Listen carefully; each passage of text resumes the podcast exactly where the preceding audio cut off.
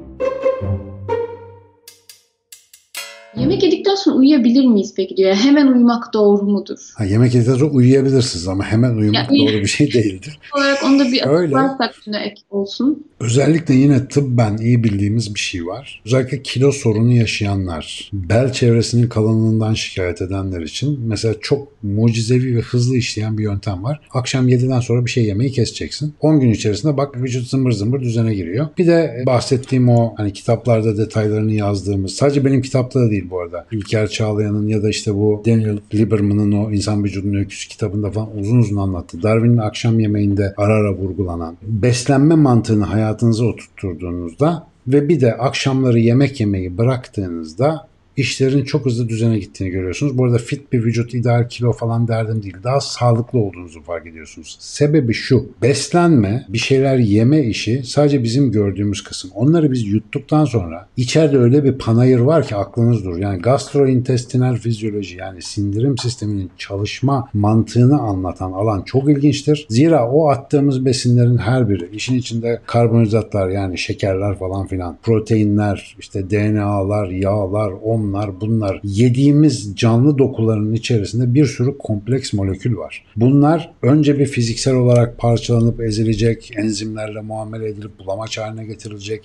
Midemizde önce proteinler asitlerle masitlerle parçalanacak sonra bağırsağa geçecek. Proteinlerin yağların geri kalanı orada halledilecek. Nükleik asitler falan filan artık ne varsa yediğimizin içinde Hepsi yaklaşık 7-8 metreyi bulan o sindirim kanalımızda tek tek tek tek işlenecek. Bu işlenme ciddi enerji gerektiren bir süreç ve bu enerji nereden alınıyor? Vücudun enerji depolarından, işte kan dolaşımından, oksijeninden kullanıyor bu sistem. Biz gece niye uyuyoruz? Beynimiz iyi dinlensin, bir şekilde kendini temizlesin, yıkasın, sabah zihnimiz daha keskin olsun, işte vücudumuz dinlensin falan diye uyuduğumuz, girdiğimiz özel bir deneyimdir uyku. Şimdi bu sırada eğer midemiz dolu olursa, daha önceki videolarda anlattım uykuda beynimize neler olduğuna dair. E mesela özellikle o rüya görme falan süreçlerini anlatırken beynin aktif olarak çalışması gereken REM diye dönemlerden bahsettik. O sırada beyin de çok enerji yakıyor. Ama siz o sırada bir de sindirim yapıyorsanız, ya bu vücut ne yapsın abi? Kazan dairesi bir tane neticede. Oraya mı enerji harcasın oraya mı yani? Beyne mi gitsin enerji?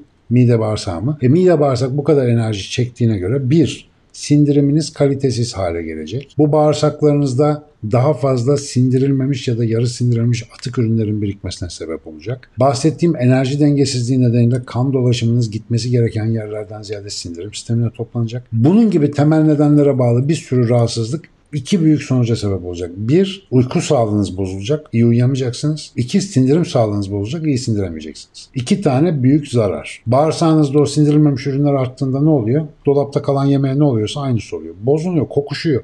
Bakteriler ürüyor ve bunlar sizin vücudunuza uzun vadede zarar veriyor. Çok net yani. Bir de düşün vücudun içi buzdolabı da değil. Sıcak bir yer. Bir sürü bakteri dolu bağırsağınızda. Duydunuz artık. ikinci beyin falan. Bağırsak bakterileri. Kötü bakterilerin miktarını arttırmış oluyorsunuz mesela. Bunlar bizim ertesi gün beslenme dengemizin daha da bozulmasına sebep oluyorlar. Çünkü ver ver bana şeker ver kendimi iyi hissetmem lazım diyen bizim aslında beynimizden ziyade bağırsaklarımızdaki bakteriler bugün onları öğrendik. Onların kötülerinin sayısı artınca bizim de kötü beslenme dürtülerimiz artıyor mesela.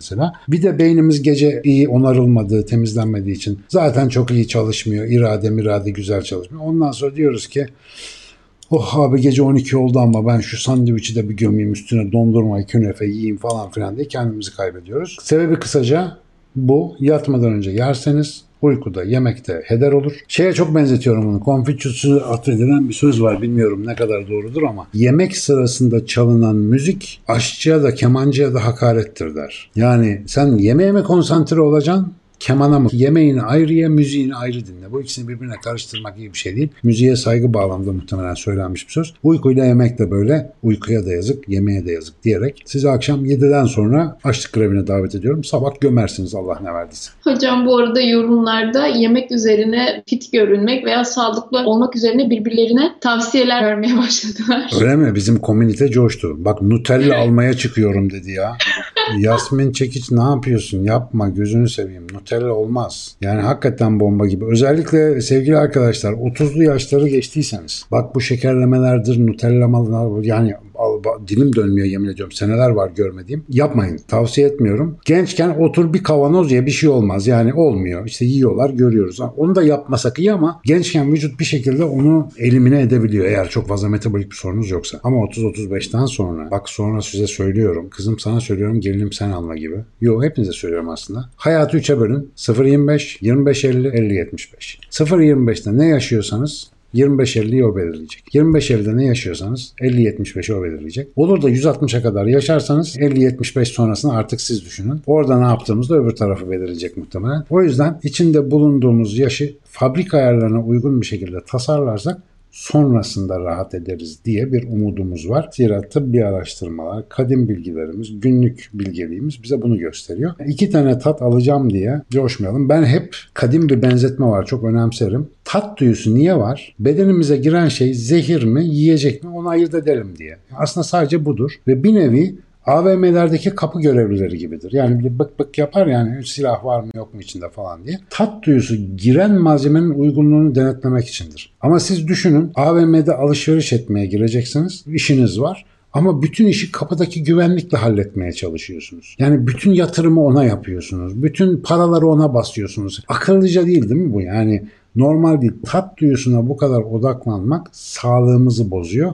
O yüzden bir de bunlar içeri gittikten sonra neler olduğunu bilelim. Herkes yemeklerin tarladan masasına gelene kadarki bölümüyle çok meşgul. Acaba gedi oldu? Acaba sağlıklı mı? Temiz geldi mi? Korona var mı? Hede mi? Yıkandı mı? Bilmem ne. Ya abi esas yuttuktan sonra senin içine giriyor. Biraz bence orayı merak etmen lazım. Yani masaya gelene kadar ki olan kısmına nasıl yani e, müdahale edeceksin? Bir şekilde geliyor. Allah'tan hayırlısı. Ama yuttuktan sonra bizim iktidar alanı başlıyor işte. Oraya biraz dikkat etmek lazım. Demiştim ağzımızdan girene dikkat edelim. Kulağımızdan girene dikkat edelim. Hakikaten vücudumuza girene dikkat edelim. Çünkü bizi biz yapan şeyler onlar. Hocam ben böyle durumlarda arkadaşlarıma da kendime de şunu hatırlatıyorum. Her şey gitti hayatımızda. Her şeyi kaybettik diyelim. Geriye tek bir şey kalıyor. Bizim vücudumuz. Aynen. Vücudumuz bizim mabedimiz aslında. Bizim savunabilecek, bizi koruyabilecek, bizim sığınabileceğimiz tek yer. Nereye gidersen seninle beraber gelmek zorunda olan tek şey yani. Dolayısıyla onu iyi çalışmak lazım. Ben valla şeyi çok garipsiyorum yani. Bir sürü değişik bilgiyi bilip de hani vücuduyla ilgili çok temel şeyleri bilmeyen ve bunu da şöyle dalak bilmiyorum vücutta dalak nerede ama falan diye konuşan insanları anlayamıyor. Ya öğreniversene dalağın yerini ya 10 saniye sürer. Mesela dalağı bilmemek çok önemsiz bir şey gibi gözükebilir ama böyle söylemek e, bence iyi bir şey değil. Yani insan önce bir kendisini merak etmesi lazım. Bu dalak dediğim şey nerede? Neden şişer? Ne demek? Kan kanseriyle ne alakası var? İki Google'a girsen dalakla ilgili bin tane şey öğrenebilirsin. Ama insanlar gayet rahat ya işte dalak mı ne bir organ varmış diye geçi veriyorlar mesela. Bu o kadar öyle olmaması lazım bence. Ya bu evin odalarını bilmemek gibi. Aynen öyle. E, Biraz aslında tamam bize kroki verilmemiş olabilir. Belki açıp haritadan görmüyoruz içeriği ama dolaşabiliriz o odaların içinde. Mesela bu 7'den sonra yemek yeme. Ben bu konuyu sizinle konuşmadım daha önce ve yemek yeme alışkanlıklarımız çok farklı. E, fakat Evet. yıllar önce şey keşfettim çok farklı. Keşfim şuydu. Ben 7'de akşam yemek yediğim zaman halsiz oluyorum. Gerçekten bir bilgim yoktu. Biraz yaşım küçüktü. Yani lise zamanları. Böyle ben sadece halsizlik çöktüğünü fark ederek vücudumu bir duymaya karar verdim. Sonra saat değiştirmeye. Sabah yorgun kalkıyorsun değil mi? Özellikle halsizlikten Evet. kastın o. En önemlisi Evet. o. Akşamki halsizliğim de oluyor. Yani bir şey enerjim kalmıyor. Daha sonrası yani yaratacak, üretecek, okuyacak hiçbir şeye vaktim yokmuş gibi. Böyle sadece oturup bir boşluk anı. Ve bunu yıllar içinde özellikle üniversite yılları da değiştirebileceğimi fark ettim. Oradan mezun olup ömrümüz boyunca sürdürdükçe ben dedim ki ben sanırım akşamları yemekten hoşlanmıyorum. Demek ki vücudum bunu istemiyor. Vücudun Şimdi hoşlanmıyor benim- evet. Evet. Demek benim bir bilgim yoktu buna dair. Vi- Bağımlılık Dinlemeyi- sistemin bayılıyor, vücudunun hiç hoşuna gitmiyor. Öyle diyelim. Yani seven bir bağımlılık sistemi var. Öyle bir işte hangisini besleyeceğimize dikkat etmemiz lazım. Ya bu arada Hazal, bak aslında en önemli şey ne biliyor musun yemekle ilgili? Benim çok geç aydığım bir şey var. Ya hangisi sağlıklı, hangisi sağlıksız, şu saatte yiyelim mi, işte karbonhidrat mı, yağ mı hep konuşuyoruz ama şunu çok ihmal ediyoruz. Ya bir yemek yedikten sonra ve bir saat geçti falan. Ya bir dur, bir 10 dakika bir otur. Bu biraz önce vücuduma dahil ettiğim dünya parçaları şu anda bana ne yapıyorlar bir hissetmeye çalış. Bana iyi mi geldi? Kalbim nasıl çarpıyor? Nefesim nasıl?